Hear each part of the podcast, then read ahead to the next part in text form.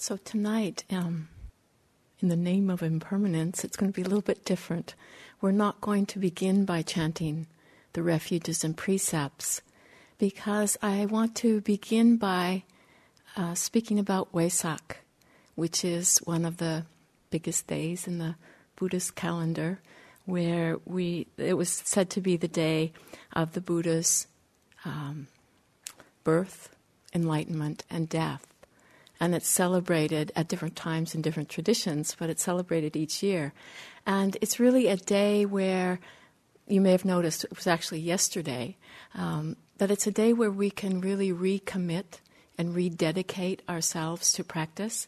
And so I want to speak about the refuges before we actually do them so that we can just take it as a time in our own lives of making that commitment, bringing to mind what that commitment is too for our, each of us.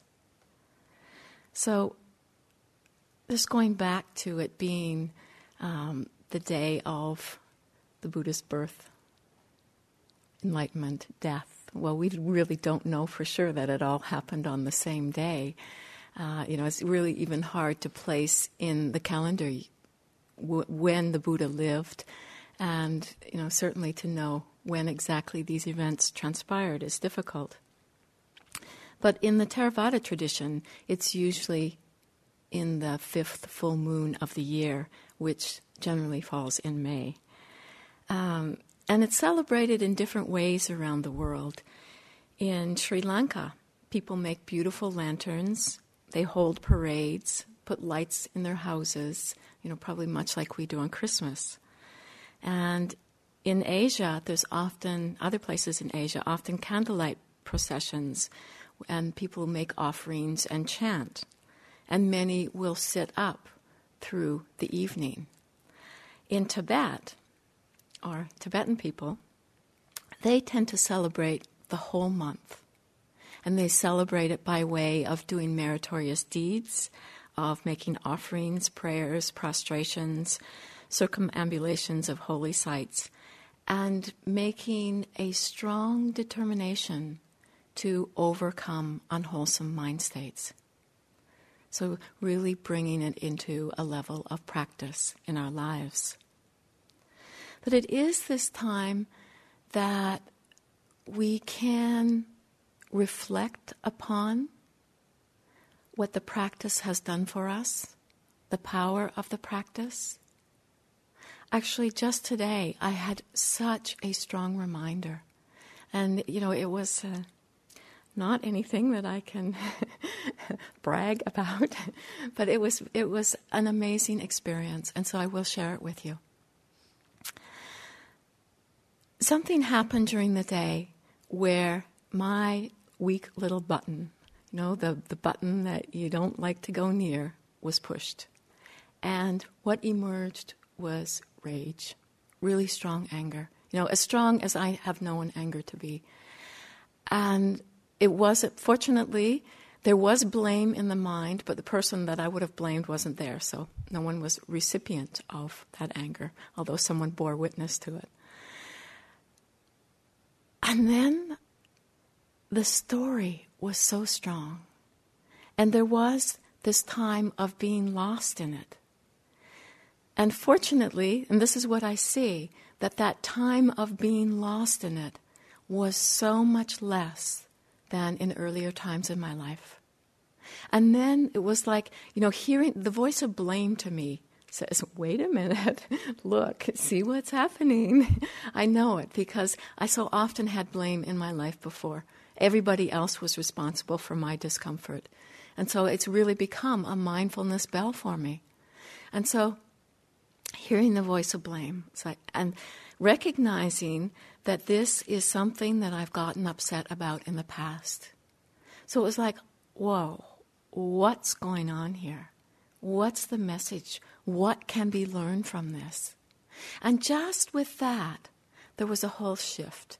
It wasn't the world against me. It wasn't just, oh, poor me. There was this looking, what's happening? And, you know, it wasn't clear. You know, I, it wasn't easy to see what where the mind was getting sucked into. But by being in the process with it, it actually shifted really quickly. And then out of that, there, there was humility, a sense of really, you know, seeing that these tendencies are still there, seeing how important mindfulness is, and feeling the pain of what happens when one gets caught.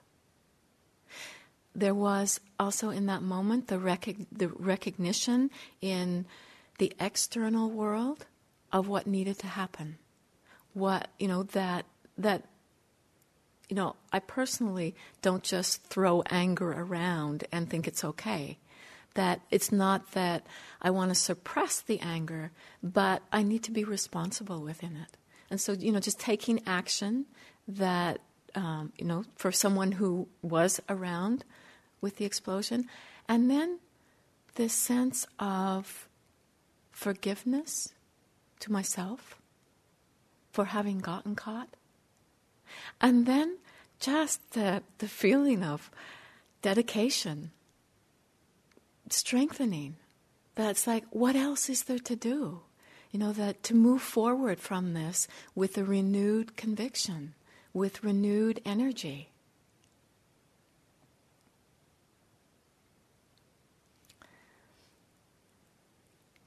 And the gratitude came. You know, in the past, this could have been months, years working itself out. And just in a short period of time, moving through. And it just reminded me how valuable this work is. And it also brought with it just such an immense sense of gratitude to the Buddha.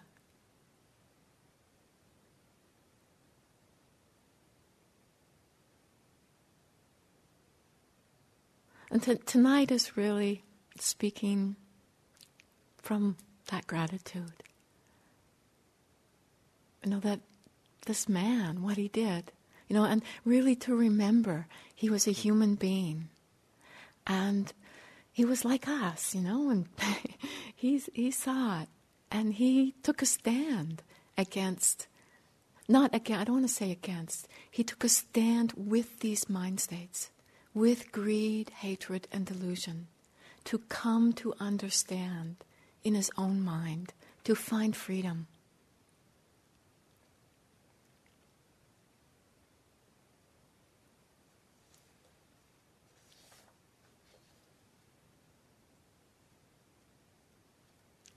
I wanted to share with you a chant that is often chanted that is about the qualities of the Buddha. I first learned this chant when I was a nun in Sagaing Hills. I was living in a nunnery where nobody except for one person spoke English, and I didn't often see that person who spoke English. So, you know, it was really living without the commonality or being able to use language to connect with people. And the abbess of the nunnery there was a beautiful woman. You know, she, to me, just embodied many qualities that the Buddha do, does, um, and just seeing it in the, her in the female form was so inspiring to me. And she was also very humble and gentle and kind. I could see that in the way that people related to her. And she so desperately wanted to teach me the Dhamma. She, you know, you could just see it. It was, they, they used to reflect on 32 parts of the body there. And so she would just sit there pointing to the different parts of the body, and that, that's all she could do. It was very sweet. But one of the other things that she did um, is we would walk around the hills together. And Sagaing Hills is so beautiful that there's the Irrawaddy River, and there's a lot of nunneries, monasteries, and pagodas, you know, just dotting all of the hills. There's many monastics, many monks and nuns. And we would just walk around the hills together, you know, and uh, sometimes there was challenges. She was like my mother at times. If a car would come by, she would grab on my arm, pull me away, and it, would, it could be challenging because I felt like a grown up. but anyhow, on these walks, she would. One day, she started chanting this chant, and I could just tell by the way she was chanting it, I was meant to recite it. And one of the things I'm not good at is language. It was, uh, uh, it's very difficult. And so, she, but I was supposed to remember what she was chanting and chant it. And sometimes she would quiz me when other people were around, you know, asking me to chant it. Um,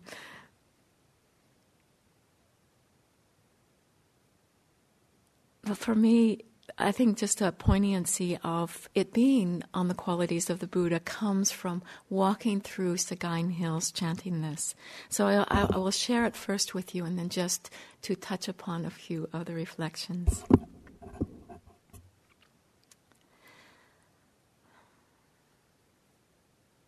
Araham Samma Sambuddho Vichacharana Sampanno Sugato Lokavidu anutaro Parisadama Sarati Sata Devamanusam Buddho Bhagawa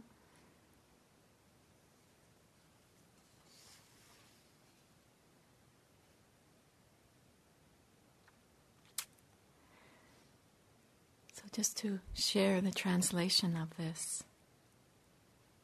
Araham, it implies worthiness and freedom from the forces of greed, hatred, and delusion.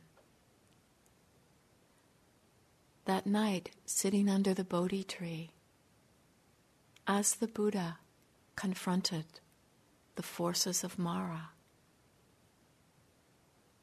as he came to understand his own mind. It made him a worthy recipient of one's gratitude, respect.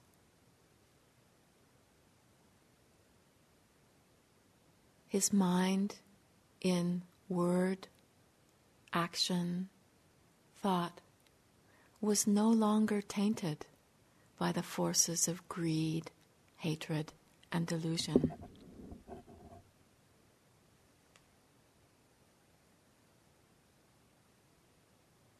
Samma Sambuddho. He attained perfect knowledge by himself. It's said to be not so easy to do this on your own to awaken without a teacher. He had followed teachers of his time, but he had also found a limit to where their teachings took him. He had not discovered the mind that was unbound, free. It was through the power of his own resolve that he freed the mind. On the night of his enlightenment, he said, Through many a birth in existence I wandered, seeking but not finding the builder of this house. Sorrowful is repeated birth. O house builder, thou art seen. Thou shalt build no houses again, and thy rafters are broken. The ridgepole is shattered. Mind attains the unconditioned. Achieved is the end of craving. The rafters of the self created house are the attachment, aversion, conceit, false views. The ridgepole that supports it is ignorance, not seeing things for what they are. The shattering of the ridgepole happens when wisdom comes forth and the mind attains the unconditioned.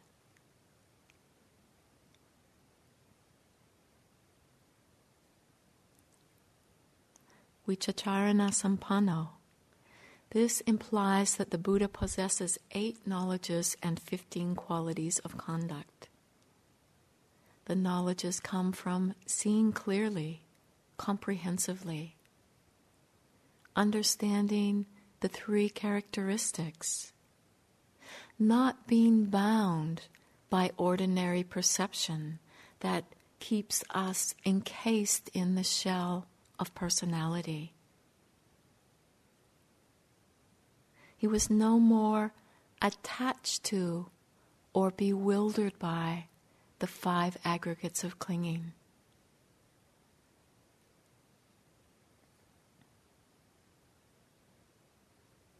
Was implied that he had obtained supernormal powers, omniscience.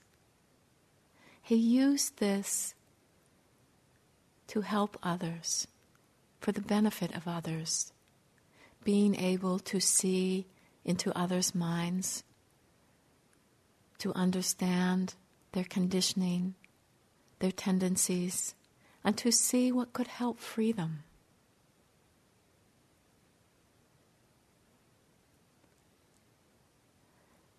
He had qualities of conduct that reflected a noble one, not causing harm to others.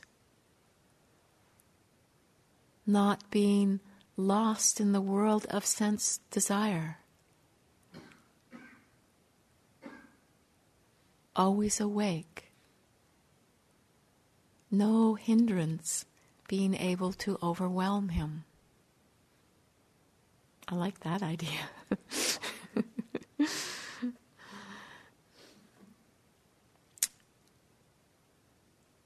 he also had fully developed faith, conviction, knowing what was trustworthy, where to place one's heart upon. He was said to have mindfulness in all actions, whatever he was doing.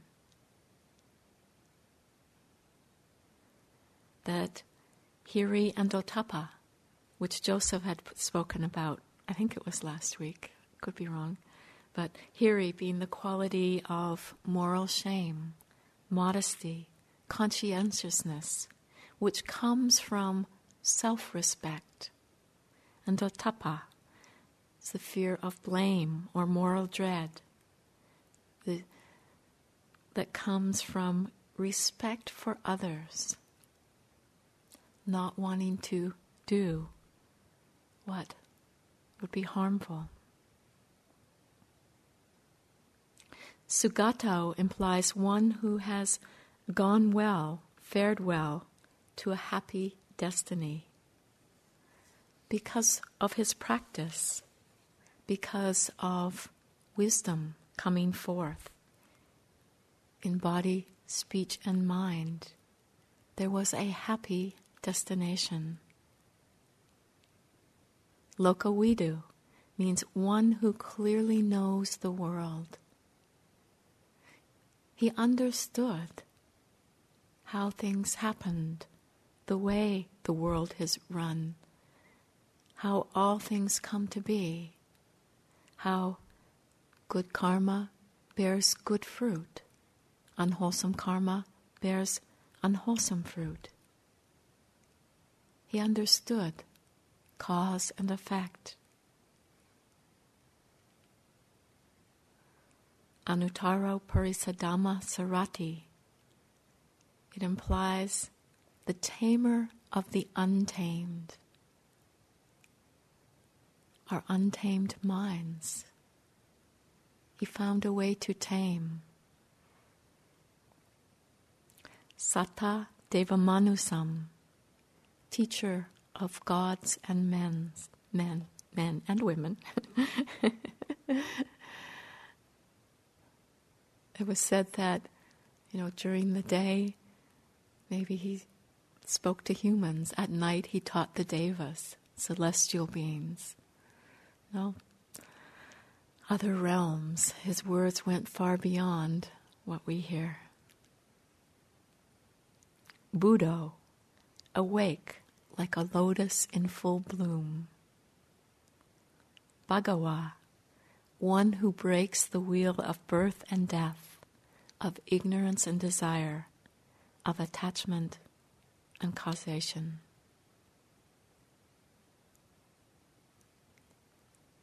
He went the full way.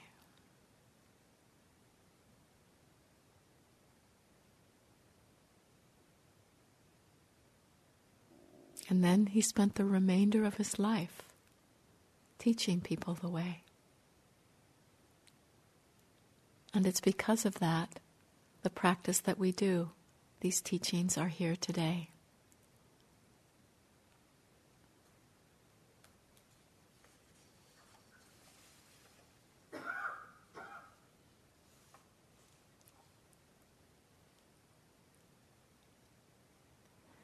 I'd like to speak a little bit about the refuges. This is what we chant at the beginning of the Dharma talks. And, you know, it probably all, for each of us has different meanings. For me, it's been a part of my practice to discover what they mean. Because I really didn't begin the practice to become a Buddhist.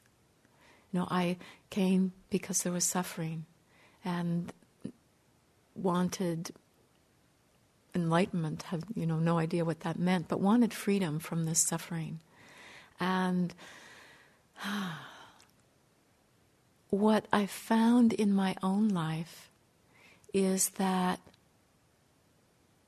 what was once difficult, you know, when I first turned up at a retreat with monastics, and you know we did the refuges and precepts and and you know we were bowing to the monks. It was so painful. It was so hard.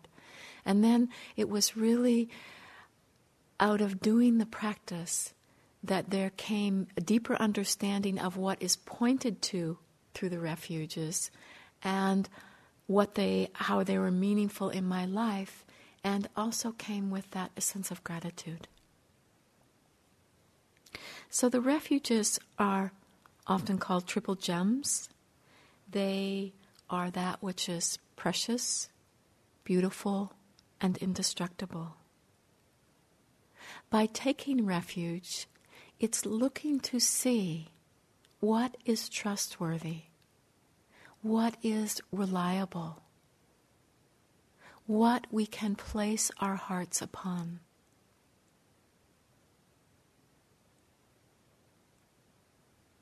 And the Buddha pointed to three things that we could take refuge in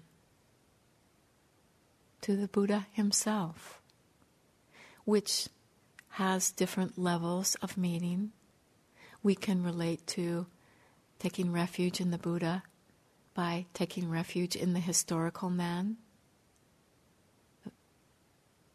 his being a human being pointing to the potential that we all have. We can take refuge in the Buddha mind that is inherent. inherent.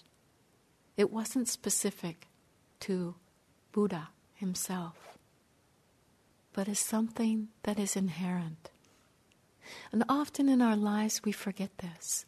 We get caught in our struggles. And what you know what I found by taking refuge in the Buddha is being caught up in that struggle and somehow remembering that even though in that moment this potential is not recognized, it is still there. It means in that moment that I'm not the sum total of what I'm caught in. You know, that there, there is something bigger than this small sense of I, me, and mine.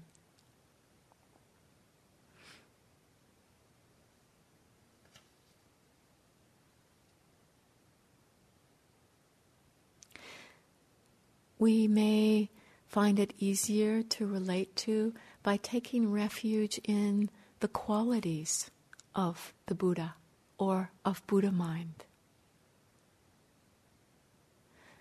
These are some of the qualities that I just mentioned.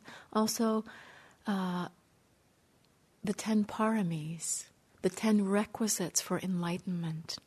These are the qualities of generosity, virtue, renunciation, wisdom, energy, patience, truthfulness, resolve, loving kindness, and equanimity.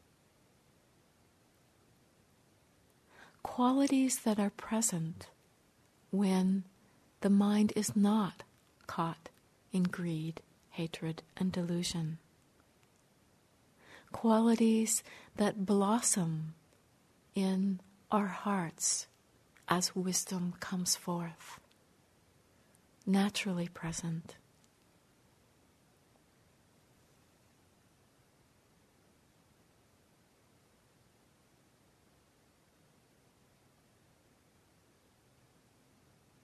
So, taking refuge in the Buddha, the mind that is wise, noble, the potential of Buddha nature.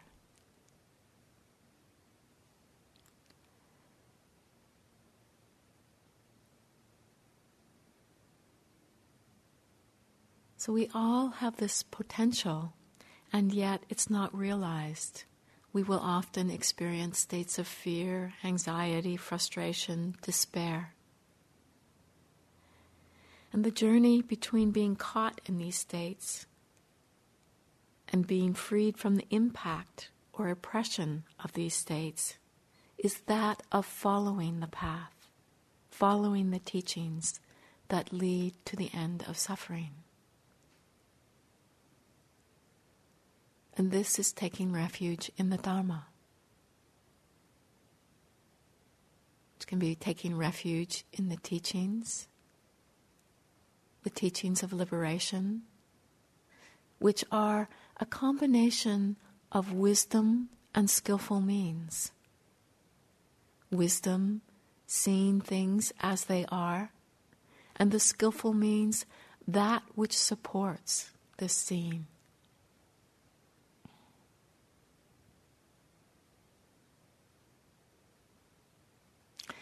Taking refuge in the lawfulness of life. To me, this is a huge refuge, and this is the refuge I found today in the midst of my anger.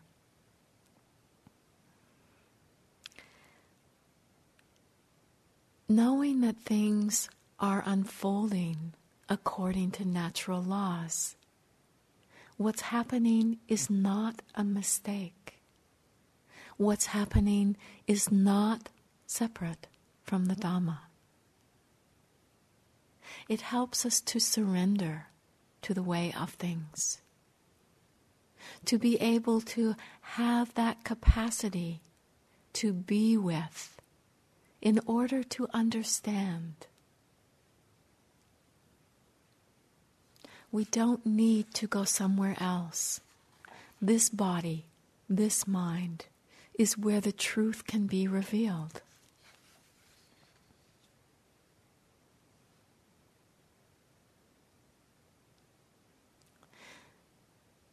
We find in our lives that we can take refuge at times when we might feel very vulnerable. Maybe a doctor has told us that we have some serious illness. And we turn to our practice. It doesn't take away the disease, the illness, but it helps us to be with what is unfolding. It helps us not to feel a victim of, but to see what is happening, to bear witness, and to learn.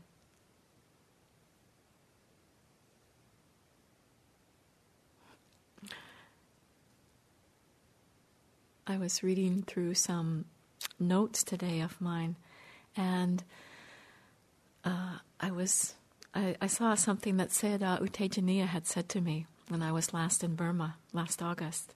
He said, "Just keep looking to the Dharma; it's what's inspiring."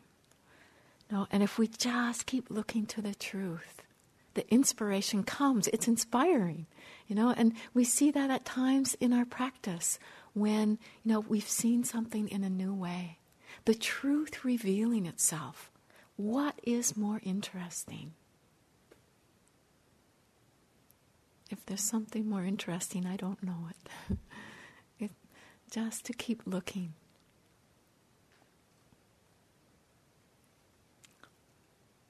Seeing the nature of things rather than being caught on the level of story, on the level of self.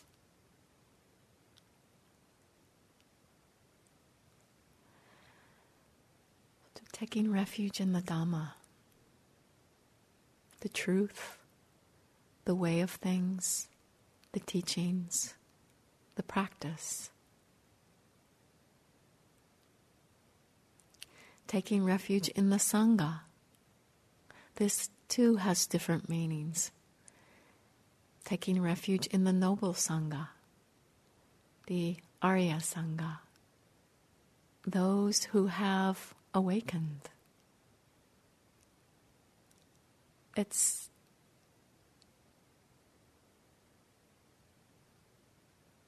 just brings home again that sense of possibility. What others have done, we can do. I remember uh, it was the same trip to Burma, and it was not an easy time You know, being a nun, you know, as I talk about it, walking around the hills of Sagaing, you know, can have a romantic flavor to it, but it wasn't filled with romance. it, I mean, it was incredibly powerful, and actually, a piece of the power was one aspect was that when I ordained, was a sense of touching into the lineage. It brought home a sense of lineage in a way that I hadn't known. Um, and I will come back to lineage because we are a part of that lineage. But it was just kind of a unique experience of that. But the piece I was going to say was that one day I was sitting there in a state of distress. That, you know, I, I went through some challenges, you know, from the frustration of not being able to talk to people, um, which I knew would be there. I hadn't expected that to be different. But uh, I, there was just a lot of things that happened that I hadn't expected would happen. I was treated like royalty. You know that the being a foreign nun, you know, was just uh, um, you know when there would I would sit at the table and everyone else would sit on the floor in some other place, but I had to be at this table, you know. So I had I ate separate from everyone else. Um, there was just a lot of things because of that. I you know I felt what it might be like to be a queen or a princess and you know to live that far removed from people. When my whole motivation for going to Burma was to live amongst the nuns as a nun and just to really see what their lives were like. And yet here I was in this little castle on the hill. You know my kuti was very beautiful. And it was all given out of very generous spirit. So you know I want to say that but it was a hard hard time for me. Really up against my mind. And you know I remember just sitting down and, and having to go, okay, you teach meditation. What do you teach? How do I practice? it was a real challenge. Uh, you know, I just had the hindrances day after day, and you know, I, just to keep going in a day was difficult. Um, to keep there was just anyhow, I'll forget about all the challenges. They were there, and so there I am in this totally mortified state, and then I look up at this picture on the wall. It's a painting, and it was of the Buddha and some monks following around along behind him with alms bowl.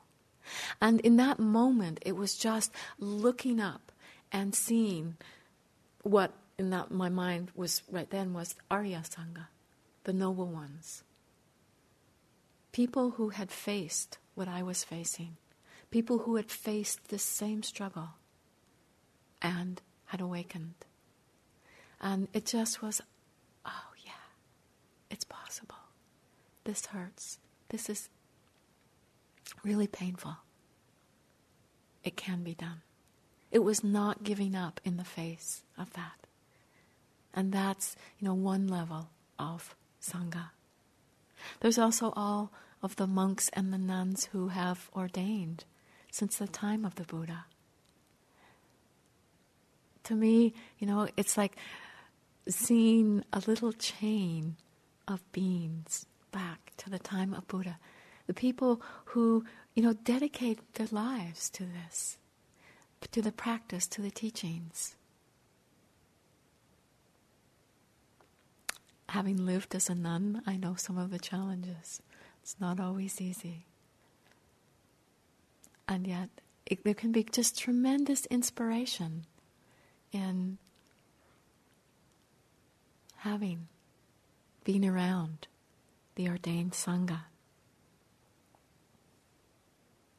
And then there's the level of community, like minded people coming together to practice, to really walk the path of liberation, to have a shared aspiration. And that's what we take refuge in because we will find that amongst our Sangha, there are rubs. There are people that agitate, irritate, and you think, how can I take refuge in that? But it's the nobility of our aspirations. This is what we take refuge in. And our peers, they help us so much. They help us to have that companionship. They help us to stay on track. They help, you know, somebody uh, can point out when we're really wavering, floundering, you know, really deluded. Have you ever been really deluded? it's helpful to have a friend point it out.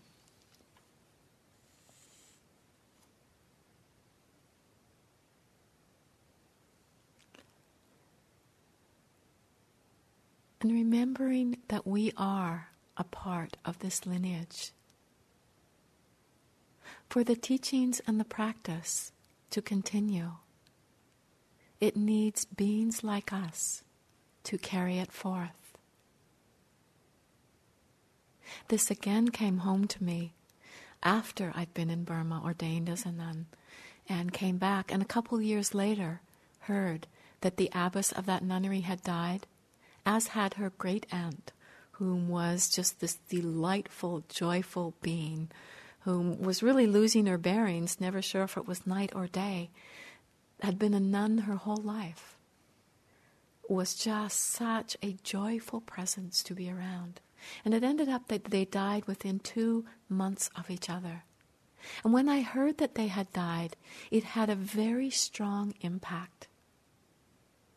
I realized that in my own mind that that nunnery was a place I could always go back to as home.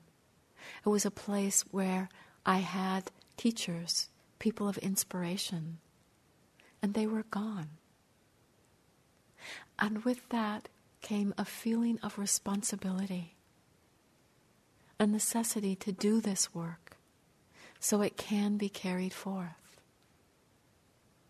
We are all a part of this lineage.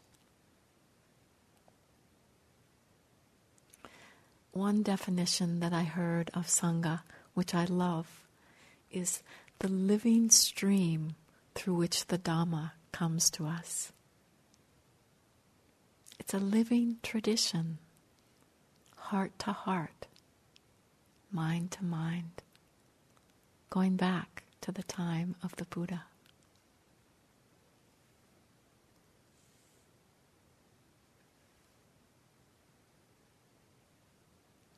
There's one other meaning of Sangha, which I, I, I don't know if I hear it talked about so much, but I think it's incredibly important. And this ties into the refuges being both outer and inner. It's about becoming a spiritual friend to ourselves. I don't know how it's been in your life, but I know I have been my own worst enemy. And to find the capacity to help myself when it's difficult, rather than turning on myself. It's invaluable. So the Sangha, the Arya Sangha, the fully awakened ones, the ordained Sangha, the monks and the nuns who've carried forth these teachings and practice, the community of like minded people, and learning to be a spiritual friend to ourselves.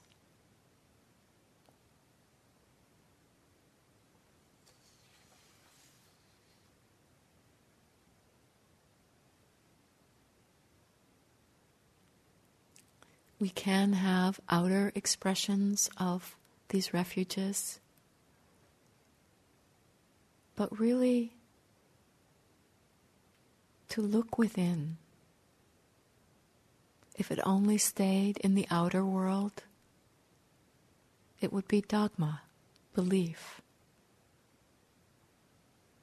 But the Buddha's teachings are come and see, come and discover for yourself.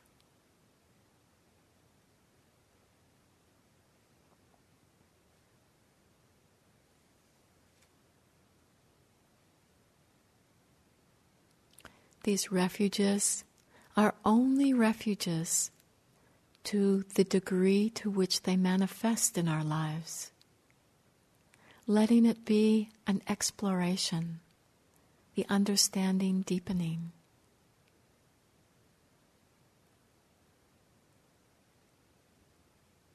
So that we can discover how they are true refuge, worthy of our hearts worthy of placing our hearts upon. They are what can be looked to.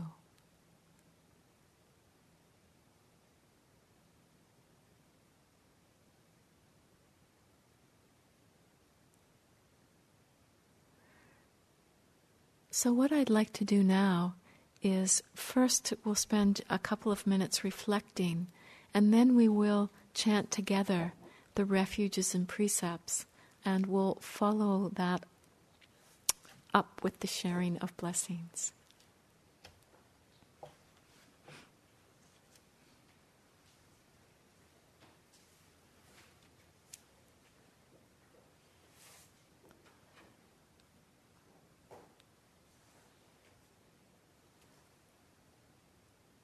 So, as we sit, to reflect upon what we place our hearts upon, where we find refuge, what gives us shelter from the storm.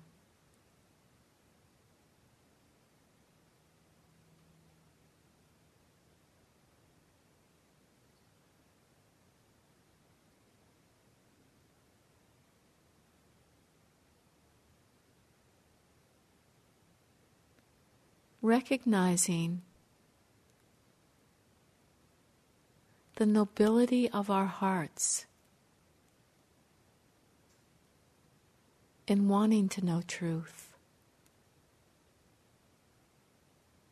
wanting to live in a way that doesn't perpetuate suffering.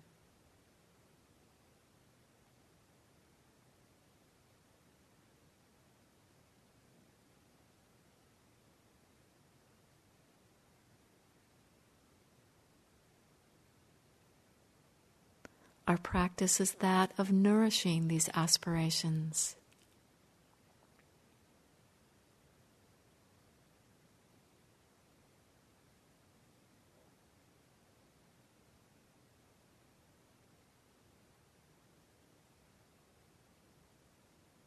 As we chant the refuges and precepts, if you feel to, picturing yourself sitting before that which you take refuge in.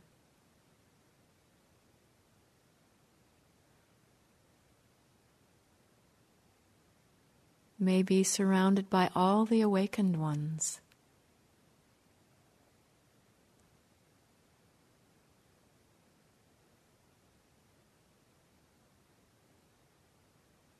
Asking them to bear witness to your aspirations.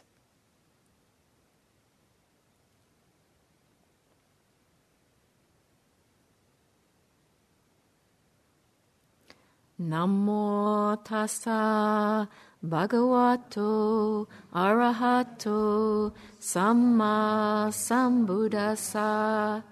Namo tassa bhagavato arahato samma sambuddhassa. Namo tassa bhagavato arahato Samma Sambuddhasa Buddhang Saranang Gacchami Dhammang Saranang Gacchami Sangam Saranang Gacchami Dutiyampi Buddhang Saranang Gacchami Dutiyampi Dhammang Saranang Gacchami Dutiyampi Sangam Saranang Gacchami Tatiyampi Buddhang Saranang Gacchami Tatiyampi Dhammang Saranang Gacchami Tatiyampi Sangam Saranang Gacchami Panati Pata Veramini Sikapadang Samadhyami. Adinadana Veramini Sikapadang Samadhyami? Abramacharya Veramini Sikaparang Samadhyami? Musawada Veramini Sikaparang Samadhyami? Sura Meriya Majapama Datana Veramini Sikaparang Samadhyami. Vikala Bojana Veramini Sika Parang Samadhyami. Nacha Gita Wadita Visukadasana Malaganda Vilepana Dharana Mandana Vibhusanatana Veramani Sikaparang Samadhyami Uchasayana Mahasayana Veramani Sikaparang Samadhyami. Idam me silam 받자요 호투